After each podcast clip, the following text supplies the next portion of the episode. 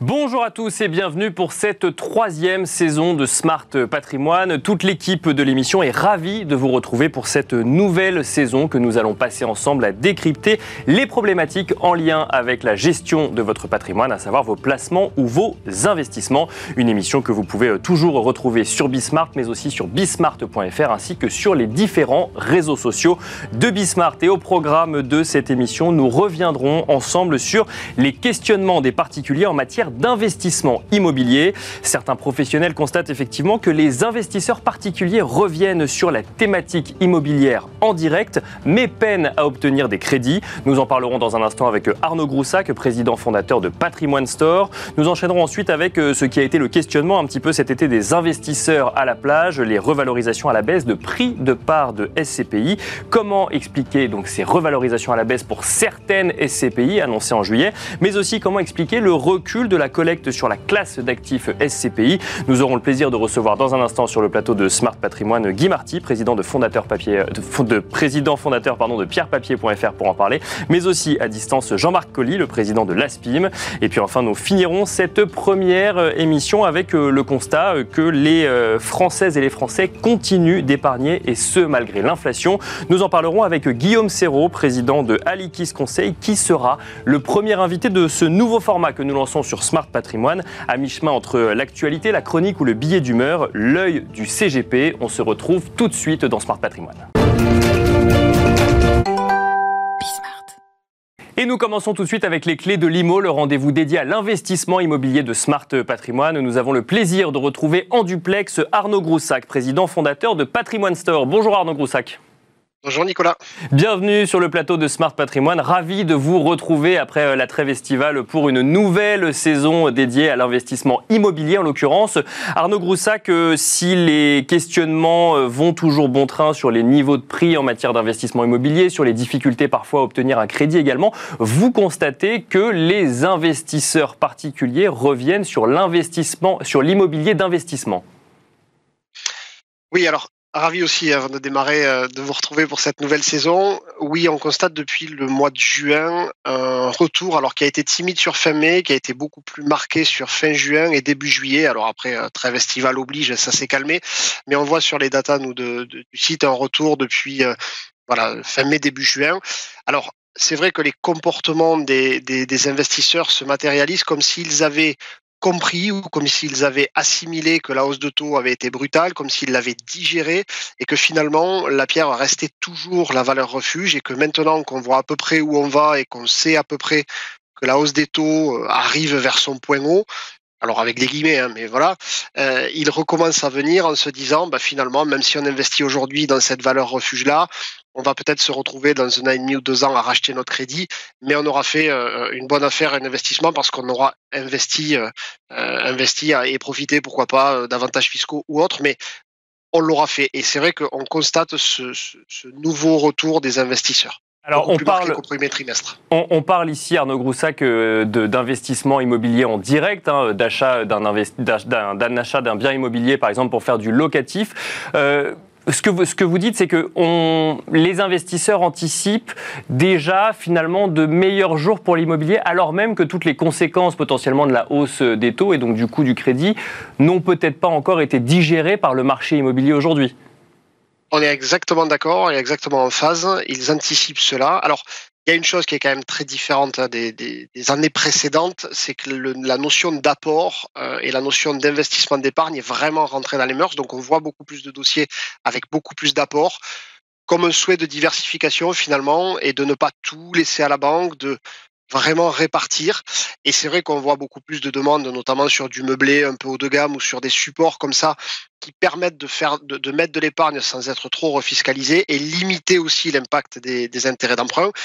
Mais c'est vrai qu'ils anticipent ce, retour de l'immobilier alors même que effectivement toutes les conséquences ne sont pas digérées. Mais ce qu'ils ont compris aussi, c'est que peut-être, peut-être, et je mets des guillemets, le, crash immobilier tant annoncé ne sera pas finalement euh, là parce qu'on assiste globalement euh, sur l'ensemble du territoire à très peu de, grosses baisses de prix. Il y a des régulations suivant les marchés, des moins 5, moins 6 par-ci par-là. Mais au global, le marché résiste plutôt très bien parce qu'il reste cette valeur refuge malgré tout et que les volumes de demande reste quand même assez conséquent et qu'on voit surtout une baisse de l'offre, toujours qui est très très marquée depuis maintenant quelques mois. Le, sujet baisse de prix, tout de même, Arnaud Groussac, c'est quand même un, sujet qui a alimenté un certain nombre de questionnements hein, sur les derniers mois. Ça reste une inquiétude aujourd'hui vis-à-vis des investisseurs ou même des professionnels de l'investissement immobilier? Alors, ça reste une inquiétude, mais aujourd'hui, on, on, commence à avoir quand même un peu de recul sur justement comment va se comporter le marché. Et effectivement, ce dont on se rend compte, c'est que la baisse de l'offre, quels que soient les marchés, on en avait déjà parlé, est quand même toujours importante. Ça n'a pas l'air de vouloir s'arranger entre les promoteurs qui construisent plus et les passoires thermiques qui sortent quand même très fort du marché. Bah, effectivement, euh, la baisse de prix n'est pas si significative que ça et les clients commencent à le comprendre en se disant bah, finalement on attend peut-être un moins 15 ou moins 20 qui n'aura jamais lieu et on risque de reporter, de reporter. Or, on veut préparer la retraite et on veut diversifier notre épargne. Et, c'est exactement euh, en ce sens que les investisseurs reviennent. Alors, attention, il hein, faut rester toujours très prudent. On verra la rentrée, on va voir comment ça va se passer. Il va falloir que les, banques aussi acceptent de reprêter parce que c'est l'énorme frein actuel. Mais il n'empêche que côté investisseur, on voit ce retour parce qu'ils ont le sentiment que c'est une nécessité de densifier leur parc immobilier. Et alors justement, euh, en matière de, financement, hein, d'obtention de, crédit, euh, quand on voit, comme vous nous le dites, que les investisseurs euh, estiment que le plus gros du chemin a été fait en matière de hausse de taux, est-ce qu'on est revenu sur des dynamiques d'obtention de crédit plus fluides que ce qu'on a pu connaître il y a quelques mois? Alors non, et c'est même encore pire. C'est-à-dire que là, on a clairement une fermeture des robinets assurée par les banques et assumée euh, par les banques parce que euh, certaines répondent de même qu'elles ont déjà fait les objectifs. Donc, il faut, se poser la question de quels objectifs elles avaient pour prêter si peu. Euh, mais globalement, aujourd'hui, concernant les investisseurs, donc pas les primo-accédants, mais concernant les investisseurs, elles ne font strictement aucun effort, c'est-à-dire euh, c'est soit les conditions requises exactes, soit euh, vous sortez. Quels que soient les profils, même sur des très beaux profils patrimoniaux, aujourd'hui les banques ne prêtent pas. Nous on le voit, on a à peu près entre 55 et 65% des dossiers qui ne sortent pas en financement, alors même qu'on fait un travail tout à fait normal de gestionnaire de patrimoine et de conseiller un investissement et que notre métier c'est pas de faire du dossier pour le faire. Mais là on assiste vraiment à une fermeture colossale des banques et il va falloir quand même qu'elles réouvrent parce que si euh, problématique structurelle du marché de l'immobilier il doit, il doit y avoir, ça sera en grande partie à cause des banques, pas en cause de la demande d'investisseurs. On, se souvient, Arnaud Groussac, du, du, léger coup de pouce qu'il y avait eu justement pour, les, pour l'obtention de crédit pour les investisseurs euh, immobiliers euh, de la part du, des, du, donc, du HCSF. Est-ce que ce que je comprends, c'est que finalement, ça n'a pas amélioré à court terme la situation des emprunteurs? Alors, non seulement ça n'a pas amélioré, le coup de pouce était vraiment très faible, mais il n'y a pas eu non plus de directive et d'obligation de la part de l'exécutif et du HCSF de dire euh, aux banques, ben, prêtez, faites un effort, il faut euh, soutenir, même s'il y a des taux hauts et que vous restructurez vos marges, parce que euh, quand on prête à 5%, les banques aujourd'hui, elles font de la marge. Donc il n'y a aucune raison technique pour ne pas prêter. Donc je ne sais pas pourquoi elles ne prêtent pas, mais pour en discuter avec des courtiers et avec les banques en direct de nos clients, bah, aujourd'hui il y a une volonté de ne pas prêter et de ne même pas appliquer les petits coups de pouce du HCSF, puisqu'aujourd'hui en investisseur, elles partent d'un principe, c'est qu'elles ne veulent pas utiliser les 20% de dérogation auxquelles elles ont droit pour des investisseurs. Donc ça veut dire que dans les conditions bancaires, par exemple, aucune banque aujourd'hui ne prête sur 25 ans à un investisseur. Donc les, les taux d'endettement, si vous prenez 20 ans plus euh, euh, les, plafonnements des loyers, plus les pondérations de loyers, ben forcément qu'en termes d'endettement, on peut se retrouver sur des clients qui sont à 35,5 ou 36% d'endettement. Ben, du coup, ça passe plus, même si le reste à vivre est très conséquent et il n'y a aucune volonté de faire des efforts de la part des banques. Très très rapidement, euh, Arnaud Groussac, quelle stratégie pour un investisseur immobilier du coup en septembre, octobre ou novembre C'est tout miser sur l'apport et sur euh, des, éléments rassurants pour, euh, les banques? Oui, c'est euh, de dire aux banques ce qu'elles ont envie d'entendre, donc de, de, céder à leur chantage actuel de domiciliation de revenus, d'apport, etc. Et concernant l'immobilier, de mettre en place, et concernant la banque, de faire le dos rond. Et on sera toujours à temps de renégocier dans l'année à venir ou dans les deux ans à venir quand les conditions seront plus favorables pour les investisseurs. Mais aujourd'hui, je crois que les investisseurs l'ont déjà compris et c'est ce qu'ils nous demandent déjà. Merci beaucoup Arnaud Groussac de nous avoir accompagnés donc sur Smart Patrimoine. Je rappelle que vous êtes président fondateur de Patrimoine Store et quant à nous, on se retrouve tout de suite dans Enjeu Patrimoine. Et nous enchaînons à présent avec Enjeu patrimoine. Nous allons tenter de comprendre ensemble quelle est la situation des SCPI avant les derniers mois de cette année 2023. Nous allons essayer de comprendre cette situation à la lumière des chiffres, des chiffres publiés euh, par l'ASPIM, qui témoignent notamment d'ailleurs d'une collecte en recul pour le premier semestre de l'année sur les SCPI. Mais nous tenterons également de comprendre pourquoi plusieurs SCPI ont annoncé en juillet une revalorisation à la baisse du prix de leur part. Pour en parler, nous avons le plaisir de recevoir sur le plateau de Smart Patrimoine, mais aussi en duplex, Guy Marty, tout d'abord président fondateur de pierrepapier.fr. Bonjour Guy Marty. Bonjour Nicolas. Et nous avons le plaisir donc d'être accompagné en duplex par Jean-Marc Colli, président de l'ASPIM. Bonjour Jean-Marc Colli. Bonjour Nicolas, bonjour Guy. Merci de nous accompagner à distance dans Smart Patrimoine. Alors avant de parler spécifiquement euh, du sujet de revalorisation à la, à la baisse pardon, du, du, prix de part de certaines SCPI et des inquiétudes que cela peut susciter chez des investisseurs, peut-être un mot global sur la situation des SCPI que vous constatez à la SPIM sur le premier semestre de l'année. On constate quand même une collecte qui recule sur les six premiers mois de l'année. Oui, oh, c'était un peu attendu. Hein. Alors nous, on parle d'une manière globale aussi de la collecte de tous les fonds immobiliers non cotés, parce qu'à côté des SCPI, il y a aussi les OPCI et les sociétés civiles qui sont des unités de compte. Donc quand on prend la, totalité, il y a quand même une petite baisse de 53% par rapport à 2022, qui avait été euh, une année exceptionnelle hein, de la collecte de ces fonds immobiliers qui ont collecté 4 milliards d'euros, un peu plus de 4 milliards d'euros, là où ils avaient collecté 8 milliards l'année dernière. Alors la réalité est un peu différente selon les produits. Les OPCI ont décollecté hein, sur cette période. Euh, les fonds, euh, les sociétés civiles, euh, unités de compte de contrat d'assurance, elles ont collecté à peu près 1 milliard. Et le reste, c'est les CPI hein, qui ont collecté un, peu plus de 2 milliards, donc elles aussi qui s'ajustent, hein, mais seulement de 20% euh, par rapport à la collecte de l'année précédente. Donc un petit peu moins de collecte, Hein, et ça a quand même un lien assez étroit avec le sujet dont vous voulez parler, qui est euh, l'ajustement du prix éventuel départ euh, des, des CPI euh, pour mettre en cohérence ce prix avec la réalité des actifs et du prix et de la valeur des actifs sur le marché. Bien évidemment, quand les investisseurs sont un peu inquiets sur la valorisation des prix, ben, ils attendent que ces prix s'ajustent éventuellement pour en racheter, hein, plutôt que d'en racheter au moment où, ils semblent être à un plus haut qui devrait être corrigé. Donc le sujet aujourd'hui, c'est la, valorisation des sous-jacents, hein, des actifs euh, immobiliers qui inquiètent euh, les investisseurs. Et c'est ça qui vient expliquer les premières revalorisations de prix de part qu'on a vues euh, en juillet, Jean-Marc Colli? Alors, L'inquiétude, enfin l'inquiétude globale du, marché, et particulièrement hein, du régulateur, euh, mais français, européen, sur les fonds euh, immobiliers commerciaux, hein, euh, elle date pas là de, juillet, elle date quasiment de la fin de l'année dernière où il avait été constaté sur différents marchés immobiliers européens des ajustements de prix euh, d'actifs relativement fortes en, Angleterre, bien sûr, aux Pays-Bas, en Allemagne, et la France semblait avoir été épargnée par cet ajustement, du moins il n'y avait pas assez de références de marché pour essayer de le quantifier. Donc la fin de l'année dernière, les valeurs d'expertise des fonds ont globalement été à peu près à l'équilibre, légèrement négatif, moins 2, moins 3%, ce qui n'a pas entraîné d'ajustement au début de l'exercice 2023 du prix départ des CPI et des fonds. C'est pas tout à fait aussi vrai pour les OPCI et les euh, sociétés civiles, puisque elles n'attendent pas des valeurs d'expertise annuelles, mais ont des valeurs d'expertise quasiment permanentes. Et elles avaient commencé à s'ajuster hein, dès euh, même à la fin de, de, 2022 et au début de 2023.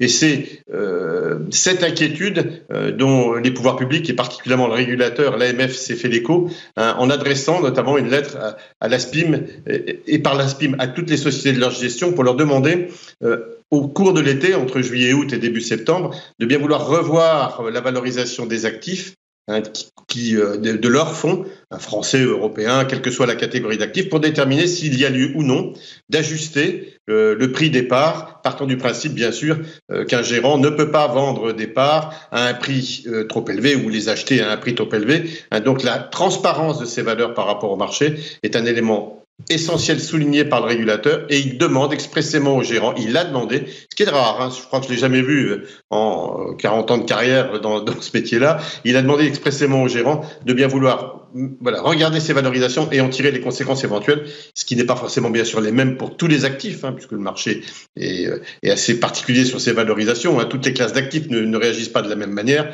Si je donne un exemple, hein, l'hôtellerie va plutôt un peu mieux, euh, alors que le bureau va plutôt un peu moins bien. Mais voilà, ça Dans donne, vos chiffres d'ailleurs, on voit que le bureau collecte moins globalement que, des, que les SCPI diversifiés. On sent que les inquiétudes sont plus proches, euh, effectivement, de l'immobilier de bureau. Alors, dans les CPI diversifiés, il y a quand même pas mal de bureaux. Hein, donc, euh, c'est les purs bureaux qui sont peut-être un peu. Oui, il y a des problèmes sur le, le, le bureau, enfin, des questions sur le bureau, parce que c'est pas des problèmes.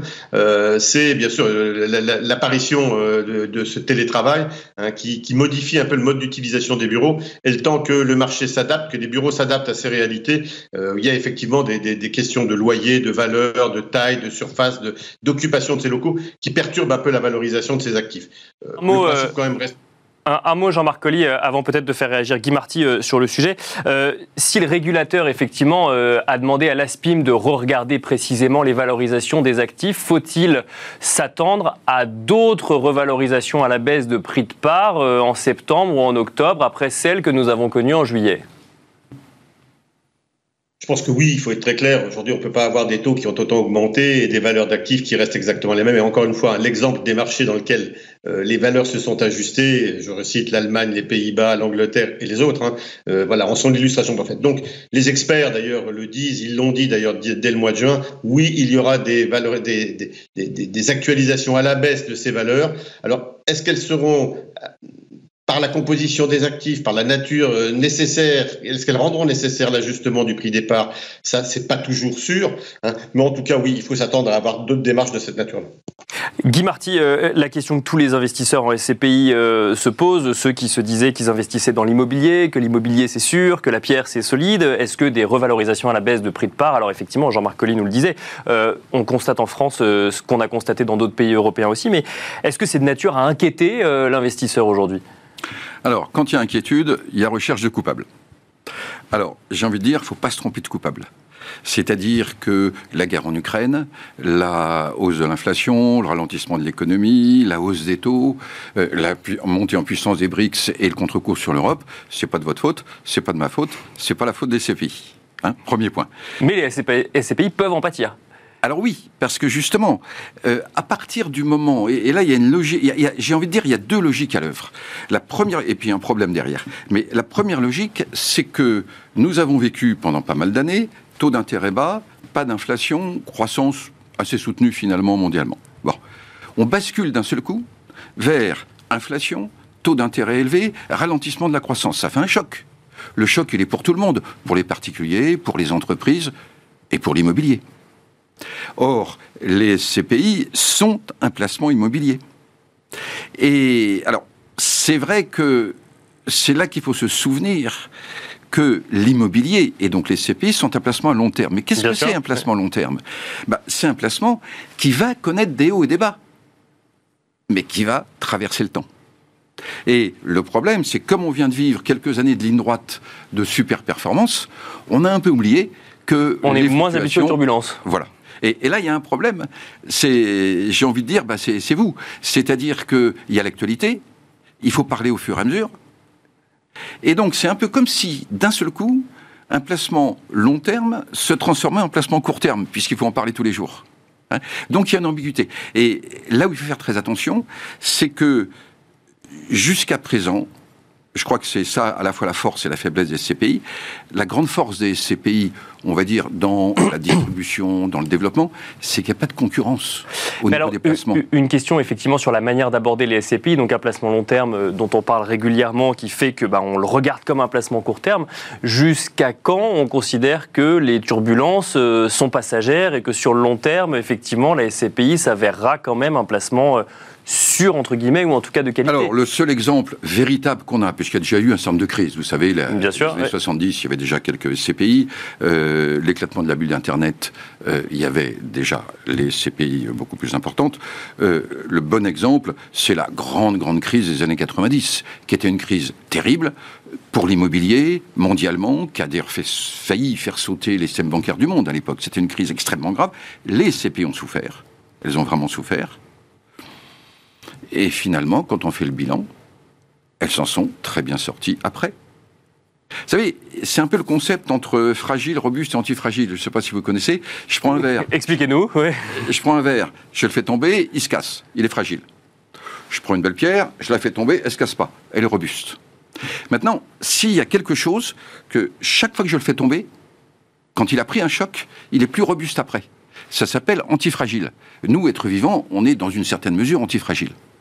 Or, les CPI, parce qu'elles transforment leur patrimoine sans arrêt, parce qu'elles euh, gèrent activement euh, elles peuvent vendre, elles peuvent euh, transformer leur patrimoine, etc. Elles sont antifragiles, c'est-à-dire qu'il y a faut pas les regarder juste en photo. Si on les regarde en dynamique, on voit que les SCPI, d'après la crise des années 90 par exemple, ne ressemblent plus aux SCPI d'avant. Et je pense que après les années turbulences, combien de temps Les années 90, ça a duré 7 ans la crise. Hein c'est une réponse. C'est justement la question que se pose un certain nombre d'investisseurs aujourd'hui. C'est si, si, on part du principe qu'effectivement euh, les SCPI connaîtront de meilleurs jours, combien de temps vont durer Combien de temps va durer cette période un petit peu de questionnement sur le sujet Quand euh, Monsieur Poutine recevra bien sûr, le de la paix, euh, et à ce moment-là, je vous dirais voilà, là on aura terminé. Personne ne sait. En revanche, est-ce que j'adapte ma stratégie en tant qu'investisseur? Alors oui, il y a deux façons de faire. La première façon, quand on est sur un placement long terme, on ne descend pas du train. Pourquoi? Parce qu'on ne, on ratera toujours la remontée dans le train. Et ça, c'est la grande leçon de toutes les études historiques. Un peu de court terme, plus un peu de court terme, plus un peu de court terme, ne font jamais les performances des placements long terme que sont la bourse et l'immobilier. Donc, première règle, on ne descend pas du train. On peut arbitrer, Hein, rien n'empêche, dans un contrat d'assurance vie, de plutôt euh, arbitrer entre tel SCPI par rapport à tel SCPI, etc. On peut modifier un peu son portefeuille, mais on ne descend pas du train. Ça, c'est la première règle. La deuxième règle, c'est si on est en position d'acheteur, d'investisseur, quelle est la meilleure bourse pour quelqu'un qui est jeune? C'est la bourse qui a une crise parce qu'il achète pour pas cher.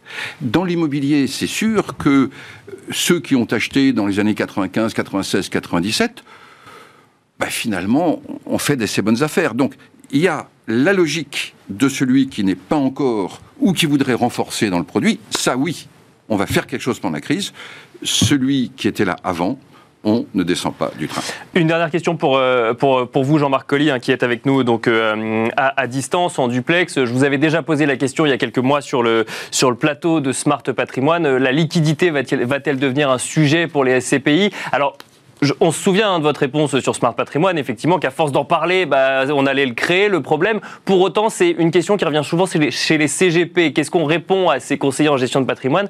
La liquidité doit-elle devenir un sujet d'inquiétude sur les SCPI aujourd'hui, ou en tout cas être regardée d'un peu plus près? On doit être attentif, hein, mais euh, et je compléterai un peu ce qu'a dit Guy.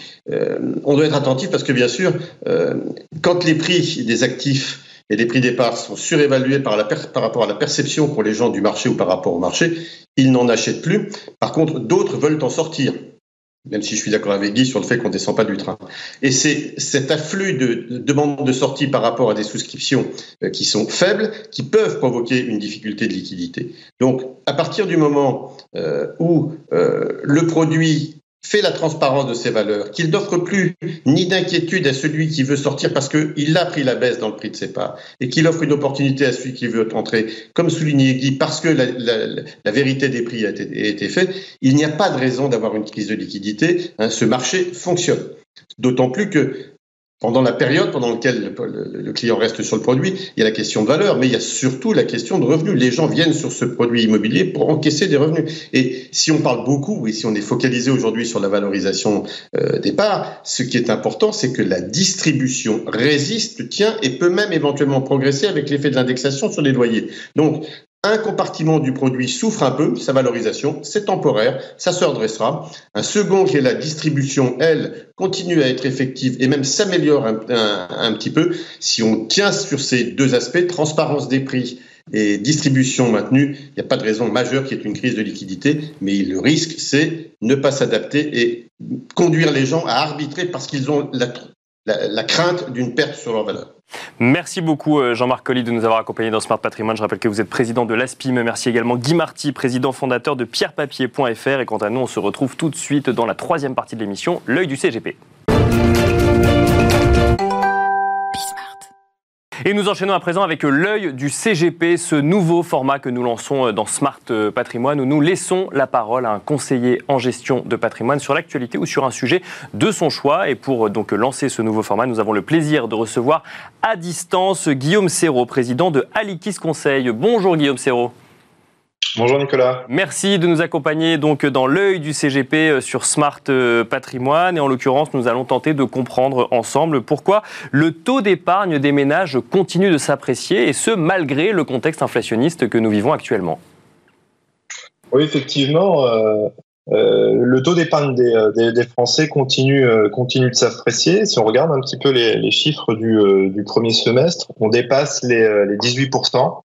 C'est un taux, euh, c'est un taux d'épargne le plus haut historique depuis depuis près de 40 ans, si on accepte euh, bien évidemment les deux années euh, les deux années Covid 2020-2021. Alors il y a différentes raisons. On peut imaginer pour lesquelles effectivement les, les Français épargnent épargnent de plus en plus, puisque alors déjà leur ADN. L'ADN en France est quand même d'épargner de façon assez, euh, de façon assez significative parce que parce que le taux d'épargne historique est d'environ euh, d'environ 15% en France. Néanmoins, 18%, c'est 20% de plus que 15%, donc c'est euh, relativement important. Donc c'est dans notre culture, dans notre dans notre ADN. Autre raison, je pense, il y a un contexte psychologique assez assez important euh, qui euh, qui est le fruit de différentes choses. Euh, bien évidemment, l'inflation depuis depuis quelques mois bah, freine probablement les épargnants sur le volet de la consommation et assez naturellement les sommes qui ne qui ne sont pas consommées ou, ou investies vont être plutôt plutôt épargnées. Deuxième, euh, deuxième élément, je pense, euh, depuis, euh, depuis maintenant plusieurs mois, il y a le, le, contexte géopolitique. Alors bien évidemment, la guerre en Ukraine, ce n'est pas le seul, on va dire, foyer de crainte géopolitique dans le monde. Donc ça aussi, euh, assez, euh, assez normalement, quand on a certaines craintes, on va, on va plutôt renforcer son épargne de précaution et plutôt être dans une, dans une philosophie d'épargne. Enfin, euh, et c'est assez naturel, euh, par rapport à ce qui se passe effectivement au niveau de, l'inflation et du contexte, on a des craintes bien évidemment sur euh, la dégradation potentielle du, climat économique et donc on va, s'orienter vers, vers de l'épargne. Donc ça, je pense que c'est bien évidemment des, phénomènes conjoncturels qui peuvent durer. il ne faut pas oublier une, tendance structurelle en France, qui est la tendance démographique. Il y a un vieillissement assez naturel de la, de la population euh, qui est à l'instar des autres pays développés. Et quand on regarde un petit peu les statistiques euh, des épargnants en fonction de, leur âge, un moins de 30 ans euh, va épargner un peu moins de 10% de, de ses revenus, un quinquagénaire va épargner entre, entre 15 et, et 20% de, de ses revenus, et un septuagénaire, euh, dont les revenus seront composés de, de, pensions de retraite et autres revenus euh, patrimoniaux, va lui-même continuer d'épargner à hauteur de 25% de ses revenus. Donc, euh, qui dit vieillissement de population, ben, mécaniquement, effectivement, il y a des niveaux d'épargne qui, qui s'apprécient. Et on le voit du coup dans les, dans les chiffres euh, en termes de collecte, hein, les, euh, les, livrets euh, réglementés, les, premiers outils d'épargne pour les Français, type livret A ou livret de développement durable. sur le sur le premier semestre, les, les, niveaux de collecte ont été extrêmement extrêmement forts puisque si on cumule les deux les deux enveloppes, on est à près de, de 35 milliards de collecte sur sur ces produits. Euh, et si on prend le, le, le véhicule euh, d'investissement préféré des Français, qui est, euh, l'assurance vie, la collecte, elle est particulièrement importante. Alors plus, quand on regarde un collecte net, plus sur les unités de compte que sur les, les fonds euros, la collecte nette est, négative. Où on va chercher des produits peut-être plus de taux, de PCV monétaire, des fonds obligataires qui ont retrouvé effectivement un, attrait important avec, euh, avec la hausse des taux et après une année 2022 compliquée pour, euh, pour les sous-jacents obligataires. Merci beaucoup Guillaume Serrault de nous avoir accompagnés euh, donc dans cette dernière partie de Smart Patrimoine, l'œil du CGP. Je rappelle que vous êtes président de Alikis Conseil et quant à nous, on se retrouve très vite pour un nouveau numéro de Smart Patrimoine.